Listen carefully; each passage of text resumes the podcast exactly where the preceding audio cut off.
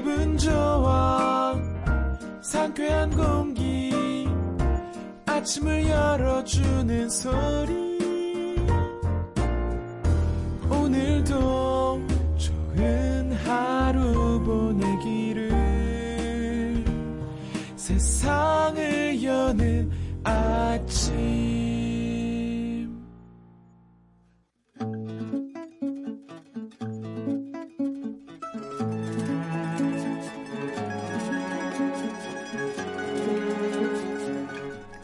김하나의 하루 하나 다른 생각.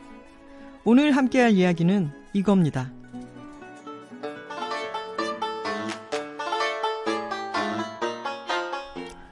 교토에 여행 간 친구가 역에 붙어 있는 인근 지역 현재 단풍 현황도를 사진으로 찍어 보내준 적이 있어요. 인근 지역에 매일 단풍 든 정도를 다섯 색깔의 스티커로 붙여서 표시한 일종의 지도인데요.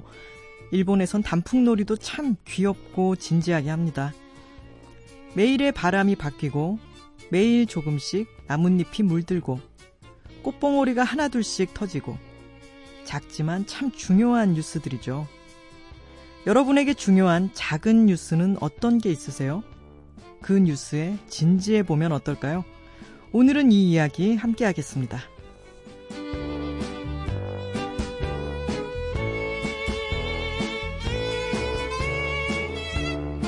브랜드라이터 김하나 작가의 책 15도에 나오는 재미있는 아이디어들을 함께 나누는 시간입니다. 하루하나 다른 생각. 오늘의 주제는 작지만 중요한 뉴스 에 대한 겁니다. 김하나 작가 어서 오세요. 네, 안녕하세요. 농디님. 어, 매주 제가 똑같은 질문을 하는데 과연 오늘은 숙제를 같이 푸셨을까? 질문을 던질게요.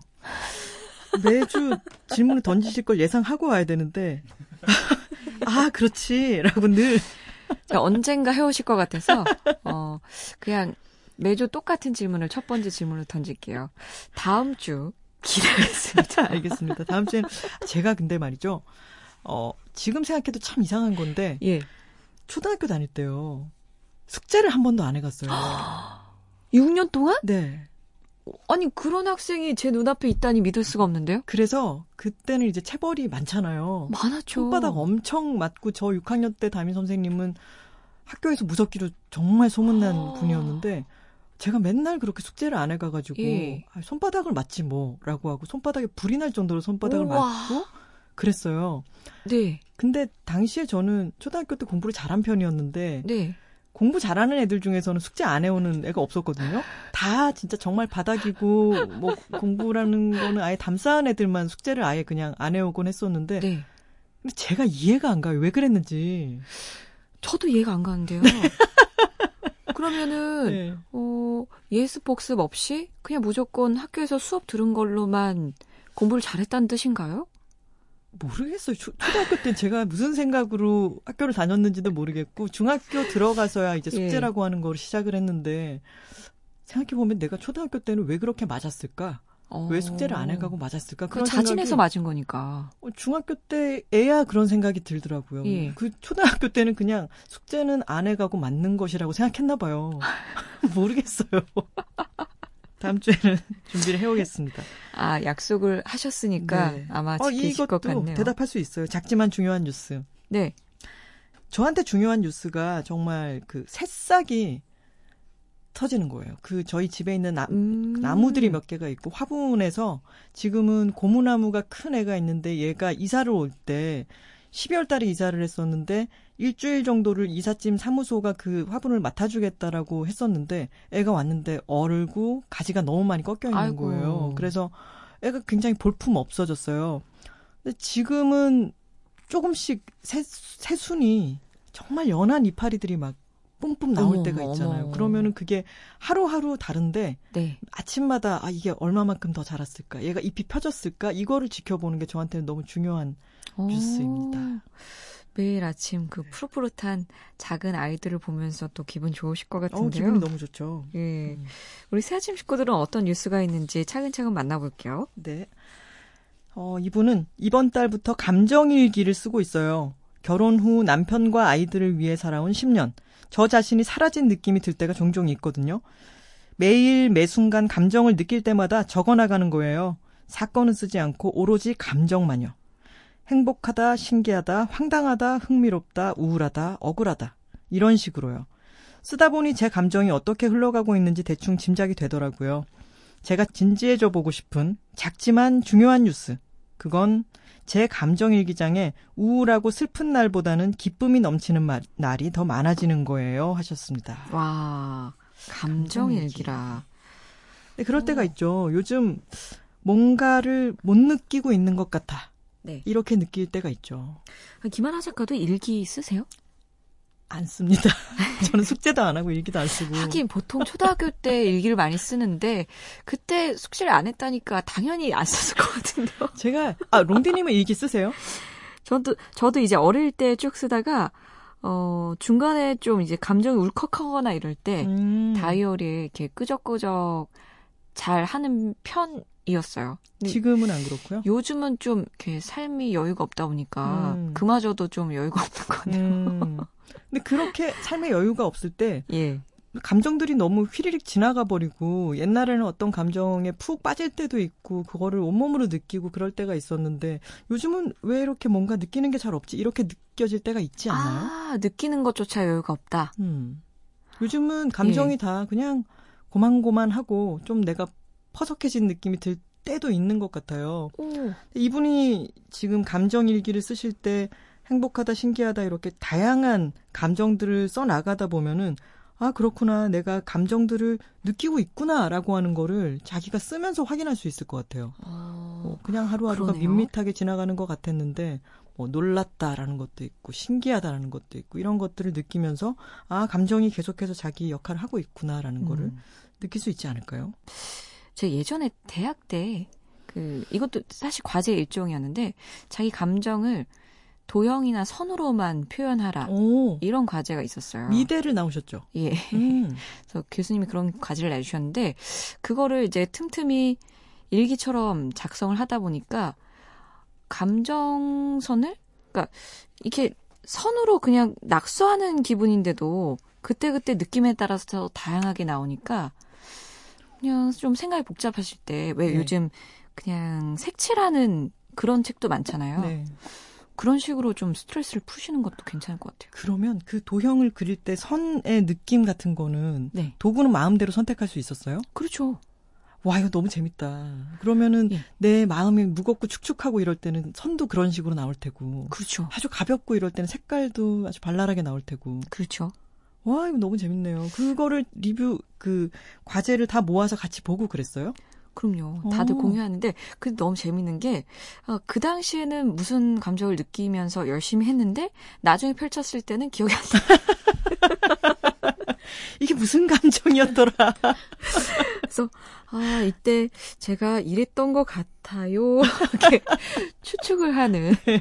그러니까 그 순간에 그 뭔가 이렇게 기쁘건 슬프건 쌓인 감정이 네. 탁 털어지는 음. 그런 효과가 있는 것 같아요. 아 이게 기록이라기보다는 표현이군요. 예. 표출. 와 그쵸. 재밌다. 그런 표현들이 참 재밌는 것 같아요. 스트라빈스키였나 누군가가 지휘를 하면서 오케스트라한테 자 여기서는 약간 보라색으로 연주해야 돼요. 뭐 이렇게 어. 얘기를 했다는 거예요. 음악을 네. 약간 그래서- 푸르스름하게 뭐 이렇게. 어, 그 느낌적으로 알아들어야 하는데 네. 근데 뭐 약간 예술하는 사람들이 언어가 독특하긴 해요. 그리고 그게 네. 다다 있는 거죠. 음악을 연주하는데 여기서 조금 더 뾰족하게 뭐 이렇게 하면은 뾰족하게는 형태인데 그걸 청감으로 나타내잖아요. 네. 어, 재밌는 것 같아요. 이 감각들이, 감정 일기를 쓰시는 예. 분도 어 어느 순간에 이 어, 이 감정은 이렇게 짧은 단어로 표현하기가 힘들다 이렇게 느끼는 순간이 올 것 같아요. 네. 너무 벅차서 이 이건 벅차다는 말로는 표현할 수 없는데 싶은 그런 순간들. 음. 근데 그럴 때는 스스로 느끼겠죠. 아 이건 정말 새로운 감정이구나. 내가 지금까지 이렇게 써나가지 써나갔던 것과는 다른 감정을 내가 느끼고 있구나. 그 순간에 깨달을 것 같아요. 어. 음, 재밌습니다. 두 번째 사연도 만나볼게요. 저는 식구 많은 집의 막내딸이에요. 저희 형제가 무려 7남매거든요. 와, 하반기에 요즘 7남매 정말 흔치 않지 않나요? 그러게요. 하반기에 가장 중요한 우리 집 행사 바로 김장이에요. 찬바람이 불기 시작하면 김장을 언제 해야 맛있게 담글 수 있나? 이게 저의 초미의 관심사입니다. 일주일 상간에도 김치 맛이 달라져서 날씨, 배추 출하 이런 작은 것들을 다 고려해야 되거든요. 그래서 매일의 날씨, 어머니들 통신, 배추 출하 현황도를 만들면 어떨까 합니다. 정말 맛있는 김치를 만들 수 있는 디데이 김장날을 정, 정할 수 있게요. 하셨습니다. 요즘 같은 시기가 김장김치 거의 다 떨어져서 음. 어, 좀 대충 사 먹거나 아니면 정말 묵은지들 꺼내다가 아, 아, 김장 날을 정말 언제 해야 되나 고민하는 시기가 딱 요즘인 것 같아요. 아, 그렇군요. 제가 저희 어머니는 김장을 이렇게 대 이벤트로 하지를 않고 예. 엄마가 어, 초저녁부터 좀 누워 계시거나 그러면은 뭐 엄마 어디 머리가 아프거나 하냐고 물어보면 아 오늘 김장단 갔다 그러거든요. 오. 그러니까 정말 소포기를 네. 하시는 거죠. 그리고 왜 그런지 알 네. 것 같아요. 음, 김하나 작가가 겉절이 좋아요. 기억을 하고 계시는군요. 겉절이조차 어렸, 어렸을 때는 잘 안 먹었어요. 그리고 아, 예. 남쪽 지방은요. 전남도 그렇고 경남도 그렇고요. 젓갈을 정말 많이 써요. 어, 그죠. 종류별로 되게 맛있더라고요. 네. 그래서 어렸을 때는 그게 너무 비릿하게 느껴져가지고 예. 먹기가 힘들었어요. 어, 아, 다 그 지역에서 자랐다고 다 잘 먹는 건 아니군요. 네, 달라요, 그게. 그리고 저는 서울에 왔을 때, 아, 이게 서, 서울의 김치는 훨씬 산뜻한 느낌이구나 싶어서 음. 어, 신기했던 적이 있어요. 지역마다 진짜 젓갈이라든지 뭐 비법이 다 다르니까 집집마다 다 달라요. 근데 예. 우리가 늘 옛날부터 지식이라 그러면은 책에 글자로 적혀 있는 것만 지식이라고 생각하는 경향이 있잖아요. 근데 김장을 담그면은 그 여러 세대가 모여가지고 김장을 담그면서 무형의 글씨로 적혀 있지 않은 굉장히 많은 지식과 지혜를 네. 전수를 하는 거잖아요. 아, 그렇죠. 근데 그거는 책을 읽는 것보다 훨씬 종합적으로 어떤 지식이나 지혜를 전수를 받는 과정인데 네. 그것이 글자 중심의 문화에서는 좀 하대받는 것 같아요. 음. 어, 그럼 중요한 노하우를 갖고 있는 것도 굉장한 지식인과 마찬가지인 건데 조금 무게를 다르게 두는 것 같아요. 그래서 요즘은 김치 명인 음, 이렇게 칭하면서 그렇죠. 어, 근데 이게 그 글자로 된 것보다 사실은 지식 획득이 어려워요. 음, 왜냐면 똑같은 재료로 똑같이 뭐 기- 김치를 담글 가르쳐 주겠다고 해서 배우잖아요. 네, 아, 이게 손맛이 다 다르고. 손맛이 그게 다르더라고요. 음, 그래서 그게 아, 이게 눈으로 보고 옆에서 가르쳐 준다고 되는 게 아니구나 싶어요. 음, 저희 아파트에 친구들이 많이 살고 있으니까 같이 모여가지고 언제 김장을 한번 해보자. 네. 어, 정말 김자, 김치를 자, 맛있게 담그는 어머님을 초청해가지고 같이 한번 전수를 받아보자. 이런 얘기를 오. 했었어요. 한번 하게 되면은 많은 예. 걸 느끼게 될 것 같습니다. 아, 그럼요. 나는 안 되겠구나부터 시작해서. 아니 또 직접 만든 거는 더 맛있게 느껴질 수도 있어요. 약간 와인 같기도 해요. 지금 이분 예. 말씀을 읽다 보면은 와인도 언제 그 수확을 하느냐에 따라 가지고 정말 확확 달라진다 그러잖아요. 한 음. 이틀의 문제라고 얘기를 하던데 참 신기한 것 같습니다. 이번 사연 주신 분은 그 디데이 김장날 언제 하실 건지 좀 공유해 주시면 저희 게시판에다가 올려주시면 좋겠습니다. 정말 이렇게 길일을 하나 잡으실 것 같아요. 좋은 날. 자, 사연을 계속해서 전해드릴게요. 오늘 주제는 나에게 작지만 중요한 뉴스에 대해서 얘기를 나누고 있습니다. 세 번째 사연 전해주세요. 우리 딸이 태어난 지열 달이 됐어요. 저를 닮아서 식탐이 참 남다른데요. 과자를 주면 하나를 잡는 일이 절대 없어요. 잡을 수 있는 최대한의 과자를 잡는데요. 한 손에 네 개까지 잡더라고요.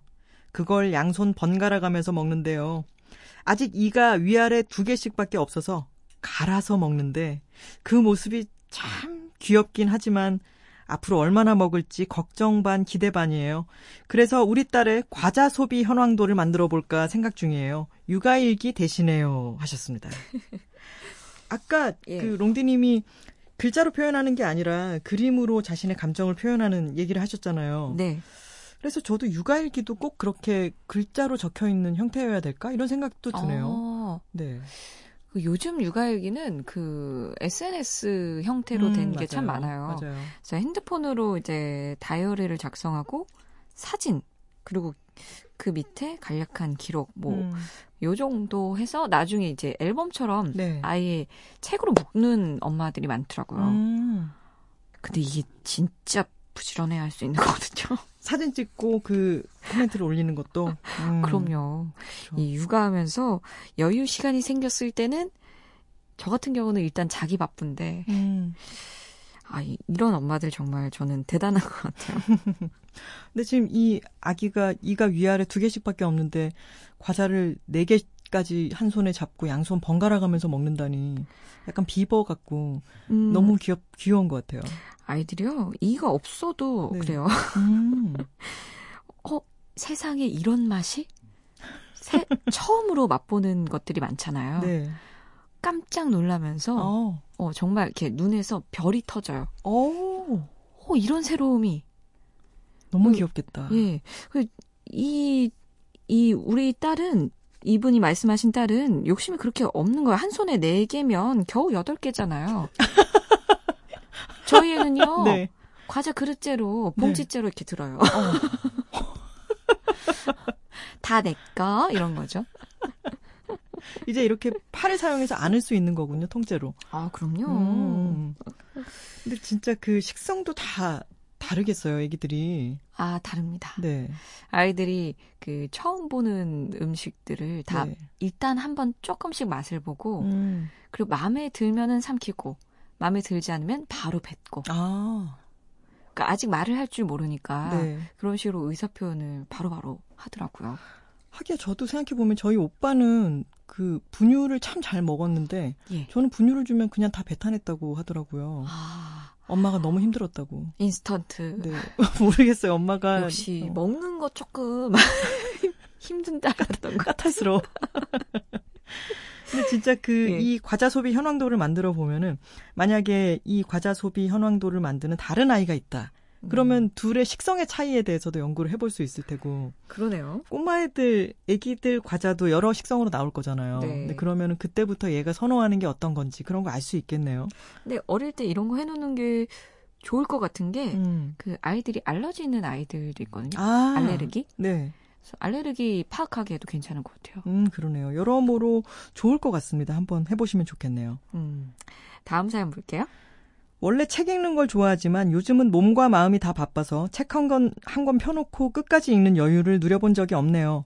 그런 제가 챙겨보는 뉴스는 바로 이달의 신간 코너입니다. 신간 소개와 코멘트를 읽다 보면 책을 읽고픈 갈증이 조금이나마 해소되거든요. 부작용도 있어요. 정말 재미있는 신간 소개를 만나면 언젠가는 읽지 않을까 하는 부질없는 기대를 가지고 이미 꽉 찬 책장에 또 책 한 권을 추가해버리고 마는 거죠. 하셨습니다. 아, 김영하 소설가가 명언을 했죠. 뭐라 그랬어요? 책은 읽을 책을 사는 게 아니라 산책 중에 읽는 거다. 아, 아. 이렇게 책 소비의 어떤 죄책감을 싹 일거에 없애주면서 책 소비를 진작시키는 그런 발언이 아닌가 아. 싶습니다. 그러게요. 책 욕심 많은 분들은 또 아직 안 읽을 책이 산더미인데도 계속 사고사고 쌓아두고 그러죠. 맞아요. 저는 이런 타입이 아닌데 제 동거인이 지금 워낙 바쁘거든요. 늘 바쁜 삶을 살긴 했지만 책을 많이 읽기는 하는데 읽는 것보다 훨씬 더 많이 사요. 어. 네. 그래서 저는 많이 사두면 그 쌓인 책들을 다 읽기 전에 또 다른 책들이 눈에 들어와서 또 책이 쌓이게 되니까 그거를 잘 알고 있어서 잘 안 그려려고 하는 편인데 이 친구는 마음이 바쁘고 책 읽을 시간이 없으면 책을 더 사는 거예요. 어. 그 갈증인 거죠. 그래서 저희 집 테이블에 책들이 막 쌓여 있으면은 제가 그 수혜자가 돼요. 아. 네. 아, 그 동거인이 어떤 취미를 가느냐에 따라서. 그래서 저희가 처음 같이 살때 예. 물건을 서로 막 사지 말고 의논을 해서 사자라고 했지만 책을 사는 데 있어서는 서로 터치하지 말자. 그죠, 개인의 취향인데. 네, 이게 불문율이었거든요. 근데 책이 막 쌓여 있는 걸 보면서 왜냐하면 책 정리도 제가 해야 되기 때문에 근데 책이 쌓여 있는 걸 보면서 제가 팟캐스트에서 신간 소개를 계속 하는데 그 책들 중에 소- 소개를 하게 되는 경우가 많은 거죠. 네네. 그래서 서로 윈윈이에요. 저는 그 책들을 좀 훑어보고 그 중에서 이 책은 진짜 좋아. 이건 정말 재밌어. 이 책은 별로더라. 얘기를 해주고 그 친구는 자기가 이제 샘플처럼 쫙 사다, 사다 놓은 책에서 아, 읽으라는 책을 골라준 책을 읽고 음. 그런 식으로 지내고 있습니다. 어, 그것도 괜찮은데요. 책을 좋아하는 사람들은 다들 이 신간 소개를 또 좋아하게 되는 것 같아요. 네. 근데 이 신간 소개를 계속 보는 거는 궁금한 책이 계속 생기는 거잖아요. 그쵸. 그래서 책을 많이 사다 놓으면은 읽을 시간은 없고 책이 계속 쌓이는데 언젠가는 내가 시간이 나면은 아, 저 책들을 읽을 거야 라고 생각하고 있는 시간은 참 좋지만 그런 시간이 오면 그때의 신간이 또 있겠죠. 아, 끝없이 그렇게 되겠죠. 아, 이게 헤어날 수 없는 늪이네요. 전자책 혹시 보시나요? 전자책, 어, 가끔 한번 본 적 있어요. 음. 음, 근데 뭐 자주는 아니에요. 저는 이렇게, 그, 뭐랄까? 컴퓨터 화면으로 보는 책, 이런 걸 굉장히 조금 멀미한다고 해야 되나? 음. 조금 힘들어해서 오랜 시간은 못 보고, 네. 간략하게 이제 내용을 훑어봐야 되거나, 음, 뭐 그런 경우에만 보는 편이고, 이렇게 넘기는 게 좋더라고요. 그죠. 저도 집에 이제 음반도 많이 있는데 음반은 더 이상 증식을 거의 하지 않거든요. 아, 요즘은 네. 이 오디오로 듣는다는 게 또 굉장히. 낯설고 과거의 얘기가 된 것 같아요. 맞아요. 그래서 새로운 음악을 들을 때는 다 그냥 거의 스트리밍으로 듣는데 그런 기기로 음악을 듣는 데는 거부감이 전혀 없어졌지만 전자책 기기로 책을 읽을 때는 아직까지는 저는 아주 보수적인 거예요. 아, 네네. 네. 그래서 책을 책이 지금 저희 가장 큰 방에 사방으로 다 책장을 둘렀지만 그게 다 넘쳐가지고 앞에 책이 많이 쌓여 있는데 그래도 여전히 종이책을 넘기는 그 시간이 좋은 것 같아요. 음. 냄, 책 냄새도 나고 그걸 한 장 한 장 넘겼을 때 물리적으로 내가 얼마 몇 장을 넘겼는지가 부피로 보이잖아요. 네. 그런 것도 아직은 좋아서 전자책 리더기를 언젠가는 드릴 것 같긴 한데 좀 미루고 있어요. 음. 네. 아마 라디오 좋아하는 분들도 그런 비슷한 맥락에서 공감하신 분들 많으실 것 같아요. 어, 다음 사연 볼까요? 소중한 사람들과 함께하는 술자리는 제 삶의 활력소예요. 아, 끝나지 않을 것 같던 폭염이 물러가니 슬슬 맥주 대신 소주 생각이 나기 시작하는데요. 모임을 가질 때마다 오늘은 어떤 술 주종으로 해야 더 즐거울까라는 생각을 합니다. 특히 술은 날씨와 분위기를 많이 타잖아요. 그래서 그날의 날씨에 어울리는 술 주종 선택 현황도 팁이 있으면 하는 소망이 있습니다. 비 오는 날은 막걸리, 바람 불 땐 와인. 이건 좀 식상한데 조금 더 디테일한 현황도가 있을까요? 하셨습니다. 음, 그럼요. 디테일한 현황도가 있을 수 있죠. 여름이면? 화이트 와인을 네. 많이 마시잖아요. 어, 좀 이렇게 저는 시원하게 해서 네. 화이트 와인으로 한 잔 정도 즐기는 음. 딱그 정도가 좋더라고요. 근데 그 와인도 화이트냐 sparkling이냐 레드냐에서 아, 안으로 들어가면은 Sauvignon Blanc이냐 Chardonnay냐 뭐 Aligoté냐 쭉쭉 들어가잖아요. 어, 김하나 작가의 그 와인 상식이 막 이렇게 술술술 나오는데요. 왜냐하면 저의 베프가 예. 와인바를 하고 있기 때문에. 근데 그, 그 친구가 예. 와인 오마카세라고 하는 걸 친구들 사이에서 하고 있어요. 그게, 어, 오늘 몇 명이고 몇만 원씩 내? 이렇게 해서 그 최종 견적을 들은 뒤에, 아, 그러면 내가 음. flow를, 흐름을 정해줄게. 야, 해가지고는 처음부터 뭐 이렇게 와인을 쭉쭉 추천을 해주면서 설명을 해줘요. 괜찮은데요. 네, 그러면은 그냥 마실 때보다 제가 골라서 마시는 것보다 더 맛있고 예. 그리고 이 와인 다음에 저 와인으로 갈 때 그 흐름도 아주 재밌더라고요. 지식이 정말 많아지고 여기도 지금 이 소개해 주신 사연을 주신 분이 맥주, 소주, 막걸리, 와인 하셨는데 그 세계가 얼마나 또 넓습니까? 막걸리도 많죠. 저는 제가 좋아하는 막걸리를 여러 개를 sampler를 마셔보고 이제 또 알게 됐는데 네. 저는 좀 light한 걸 좋아하더라고요. 어, 묵직하고 예. 달큰하고 이런 거보다. 그래서 그 안에도 뭐 백년, 지평, 덕산, 뭐 복순도가 다양한 막걸리, 장수 막걸리도 있고. 지역별로 다 나오는데요. 네, 그 막걸리와 또 어울리는 mariage, 파전이냐, 음. 무침이냐, 뭐 등등등. 아, 정말 디테일한 현황도를 만들려면 만들 수 있겠죠. 요게 또 막걸리 마시는 분들은 뚜껑 색깔 따지는 분들이 있어요. 아, 맞아요, 맞아요. 초록색이냐 흰색이냐. 소맥도 예. 어느 맥주에 어느 소주를 타느냐가 또 다르잖아요. 아, 그것도 다르죠. 네. 그리고 이렇게도 할 수 있을 것 같아요. 바람 불 땐 와인 이러셨는데 바람도 이게 가을이 되면서 불어오는 바람인지 아니면 태풍이 남기고 간 바람인지에 따라서도 또 달라지잖아요. 아, 요즘 같은 날씨는 어, 어떤가요? 태풍이 좀 이렇게 물러간 뒤에 이제 가을이 올까 싶은데요. 음. 어떤 주종이 어울릴까요? 제가 최근에 마셨던 화이트와 레드의 중간 정도 되는 와인이 있었습니다. 어, 핑크색 네, 핑크색. 로제라고 하나요? 로제랑도 또, 또 조금 다르더라고요. 아, 그래요? 네, 그래서 어 요거는 red의 red 계열인데 아주 맑은 색깔이 나고 그리고 냉장고에 넣었다가 시원하게 마시는 거예요. 오. 네, 그래서 요즘 계절에 딱 좋지 않을까 싶습니다. 맛은 어때요? 맛있어요. 뭐 단편인가요? 아니면은 그렇게 달지는 않은데 화이트 와인보다 red처럼 살짝 입이 텁텁까지는 아니지만 입안을 싹 감싸주는 맛이 있지만 오. 무겁지는 않은. 아 이게 레, red 계열이면서 맑으면서 이 시원하게 핑크빛. 띠는 네. 로제는 또 아니고 저희가 못 먹어봤는데 마시러 한번 가봐야겠네요. 저희 베프의 와인바에. 아 거기가 있구나. 아 어딘지 여쭤보는 건 나중에. 하루하나 다른 생각 함께하고 있습니다. 김하나 작가가 사연을 전해주고 있는데요. 오늘 주제는 나만의 작지만 중요한 뉴스입니다. 사연을 한 개만 더 만나볼 수 있을 것 같아요. 네. 저는 어렸을 때 비 오는 날 우비 입고 장화 신고 나가서 지렁이랑 미처 집으로 돌아가지 못해서 바삐 움직이는 개미들 구경하는 걸 좋아했습니다. 어린 시절에는 혹시 우산을 챙기지 못해 집에 비 맞고 오는 것보다도 이 재미난 놀이를 놓칠까 봐서 더 일기예보를 봤었는데요. 이제는 매일매일의 날씨를 항상 체크하고 있지만 이 당시에 저에겐 다른 이유로 인하여 사소하지만 중요한 뉴스였던 것 같습니다.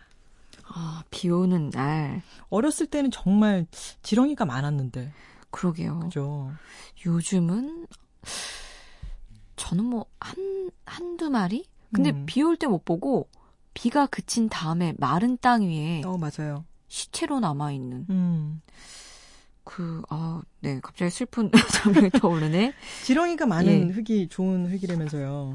맞아요. 음. 깨끗하고 그만큼 뭐랄까?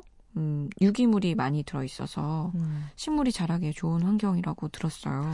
어렸을 때는 지렁이들도 그렇게 징그럽게 생각을 안 했었고, 음. 개구리라든가, 네. 뭐, 벌레들도 잠자리도 잘 잡고 그랬는데, 나이가 들면서는 벌레가 점점 더 무서워지는 것 같아요. 그러게요. 네. 잔디밭에 누워있을 때 개미들 오면은 막 질겁하고, 음. 싫, 싫고 막 그렇죠. 네.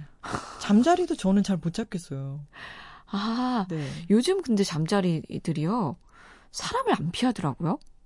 어, 이 그냥 사람 옆에 같이 이렇게 낮게 날아요, 되게. 그리고. 맞아요. 저 자전거 타고 이럴 때 보면은 자전, 그, 잠자리가 같이 날고 있어요, 보면. 네.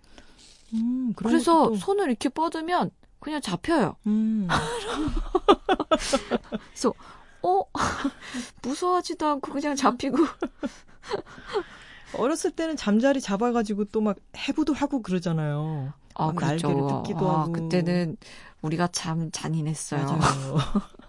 근데 저희 고양이가 한동안 산책을 그렇게 외출을 다니고 다시 돌아오곤 했었는데 그 제가 계절을 감지하는 방법 중에 이제 아침에 일어나서 침실 문을 열면은 잠자리가 처참하게 네, 날개가 뜯긴 채로 제 침실 방문 앞에 이렇게 있는 어. 거죠. 우리 고양이가 나갔다 돌아와서 어, 물어다 놓은 거죠. 어이구, 사냥을 하고. 어, 그러면 정말. 저는 어렸을 때는 잠자리도 잘 만졌지만 예. 요즘은 너무 좀 보기가 아, 힘들더라고요. 아, 아, 그 무엇, 무엇인가 이렇게 생명체가 죽어 있는 모습을 보는 거는 그렇게 유쾌한 일은 아니죠. 음. 그리고 지금 이 얘기를 하다 보니까 생각이 나는데 최근에 제가 스웨덴 관련한 책을 읽었는데요. 네. 거기에 스웨덴의 민달팽이 그 거기 스웨덴 이름이 머다르스니겔이라고 하는 달팽이라는데 어. 우리나라에서는 민달팽이면 쬐끄맣잖아요. 네. 근데 거기는 색깔도 약간 응아색이라고 할 수 있는 그런 색의 크기도 개똥 정도 크기래요. 근데 걔네가 정원에 습격하면은 그 머다르스니겔이라고 하는 말 자체가 살인 달팽이라는 뜻이래요. 아. 사람을 죽이는 건 아니고 서로 종족끼리 먹기도 하고 그리고 화초와 풀들을 완전히 이제 초토화 시켜버리는 거죠. 어, 이런 경우는 해충이라고 봐야 되지 않나요? 그러게요. 얘네가 나타나면 아침 저녁으로 계속 방어를 하지 않으면 안 된대요. 아유, 그렇구나. 네. 그래서 이렇게 날씨라고 하는 게 사실은 정말 중요한 뉴스 아닐까요? 날씨와 기후 음. 때문에 사람들 성격도 달라지고 음식도 문화도 다 달라지잖아요. 옷차림도 그럼요. 달라지고. 달팽이조차도 이렇게 달라지니까. 아, 사실은 그러네요. 날씨야말로 정말 작지만 중요한이 아니라 정말 중요한 뉴스가 아닐까라는 생각이 음. 듭니다. 이번 주에 저희가 날씨 때문에 맞아요. 매일매일 생방 준비하면서 굉장히 민감했습니다. 제작진들이 다. 네, 네. 근데 정말 다행이에요. 그죠? 그리고 미리미리 그렇게 준비를 해 두는 거는 어, 언제든지 뭐 제주도는 일단 피해가 컸지만은 중부지방에는 상륙을 한데더니 안 했네? 뭐 호들갑을 떨었네? 이게 아닌 것 같아요. 정말로 그거는 조심했어야 하는 거고 대비를 하면 모르니까. 알아서 그냥 쓱 지나가는 것 같아요. 대비를 했기 때문에? 예. 그런 것 같아요. 그럴 수도 있겠네요. 과거를 떠올려보면 네. 대비를 철저히 한 해일수록 음. 확실히 피해가 적었다. 어, 그건 맞아요. 예. 맞아요. 근데 이- 아, 이분은 그 비 오는 날 즐겁게 노는 얘기를 하신 것 같은데 저희가 너무 그러네요, 이제 보니까 막 한 것 같아서요. 비 오는 날 정말 그 장화 신고 나가면은 너무 좋죠. 요즘은 이 운동화 버릴까, 뭐, 구두에 비 튈까 굉장히 걱정을 많이 하지만 어렸을 때는 비 오면은 더 철벅철벅 걷고 돌아다니곤 했었죠. 아 저는 안 그랬어요. 어릴 안 때도 그랬어요? 이 발이 젖는 게 싫더라고요. 음. 그 그리고 이렇게 책가방을 큰 걸 매는데 네. 우산을 어떻게 잘 써도 가방이 다 젖더라고요. 아, 그게 전 싫었군요, 또. 그게 너무 싫었어요. 음. 근데 한 가지 재밌었던 거는 좀 아까 살인 달팽이 얘기를 하셨지만 네. 저 아주 어렸을 때 세탁기가 좀 이렇게 바깥에 있었어요. 통 네. 바깥에 공간에. 음. 그럼 비 오는 날 보면, 보면 세탁기 위에 달팽이들이 이렇게 한 마리씩 기어갔어요. 오. 그래서 그 그때는 달팽이도 엄청 작았었거든요. 네, 네. 제가 본 달팽이는. 귀여웠잖아요. 네. 그래서 걔네들 이제 물방울 따라서 기어가는 모습 관찰하고 음. 그런 게 재밌더라고요. 비 오는 날 좋았던 게 뭐야라고 물으면은 정말 독특한 대답이 되겠어요. 아 그런가요? 세탁기 위에 달팽이 구경하는 거였어. 라는 대답인 네. 거잖아요. 그래서 그걸 이렇게 보고 있었더니 어, 어느 날 방학 숙제로 달팽이 키우기 이런 걸 하고 있더라고요. 제가 음. 걔를 잡아다가 한번 키웠었어요. 어, 오랫동안. 아 방학 몇 달 동안 키우고 놔주고 그랬죠. 아, 그랬구나. 그래서 키 크기를 조금 불려가지고 보내고 음. 그랬습니다. 오. 굉장히 뿌듯한 표정으로 말씀을 하고 계세요, 지금. 아, 예. 어린 시절의 추억이 떠올라서요. 자, 오늘 하루하나 다른 생각 여러분의 사연을 소개해 드렸고요. 어, 이분들 중에 우리 하루하나 다른 생각만의 특별한 선물이죠. 김하나 작가의 책 15도 받으실 두 분을 김하나 작가님이 골라주시겠습니다. 네, 저는 김장 얘기해 주신 분이랑, 아, 치, 칠남매였나요? 네. 예, 그분이랑. 그리고 아기의 과자 소비 현황도를 말씀해 주신 분 두 분을 뽑을게요. 예. 자, 두 분께 선물 보내드리겠습니다. 다음 주에도 어떤 얘기 해볼까요? 소요 학파라는 철학의 유파가 있어요. 소요는 천천히 거니는 것을 뜻하는데요. 걷기와 사색이 결합된 소요 학파라는 이름. 참 근사하죠. 여러분이 일상에서 좋아하는 행위에 학파를 붙여보면 어떨까 해요. 낮잠을 좋아하신다면 낮잠 학파. 아. 이렇게요. 그 학파가 뭘 추구하는지도 함께 얘기해 주셨으면 하는데요. 롱디님은 일상에서 어떤 행동 좋아하세요? 오, 맛집 가보기, 뭐 이런 거 좀 단순하게 생각하면, 맛집 학파. 어, 예, 그런 것도 좋고, 네.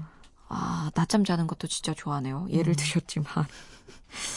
그리고, 영화를 보고 싶은데, 음. 참 극장에 가서 영화 보는 게 또 요즘 좀 뜸했었네요. 음. 음, 좀 취미 생활이 단순합니다. 집에서 영화 보기 학파. 집에서는 이렇게 방해꾼들이 좀 있어요. 이해합니다. 예. 제가 이렇게 영화를 이렇게 오랜만에 재생해서 보고 있으면은 옆에서 공? 공? 공룡 틀어달라고. 예, 공룡 학파. 저희 아들 얘기였고요. 자, 그러면 다음 주에, 어, 아, 김하나 작가님이 또 숙제를 해온다고 하셨으니까, 김하나 작가는 또 어떻게 숙제를 풀이해 오실지 기대하면서 인사하겠습니다. 고맙습니다. 네, 고맙습니다.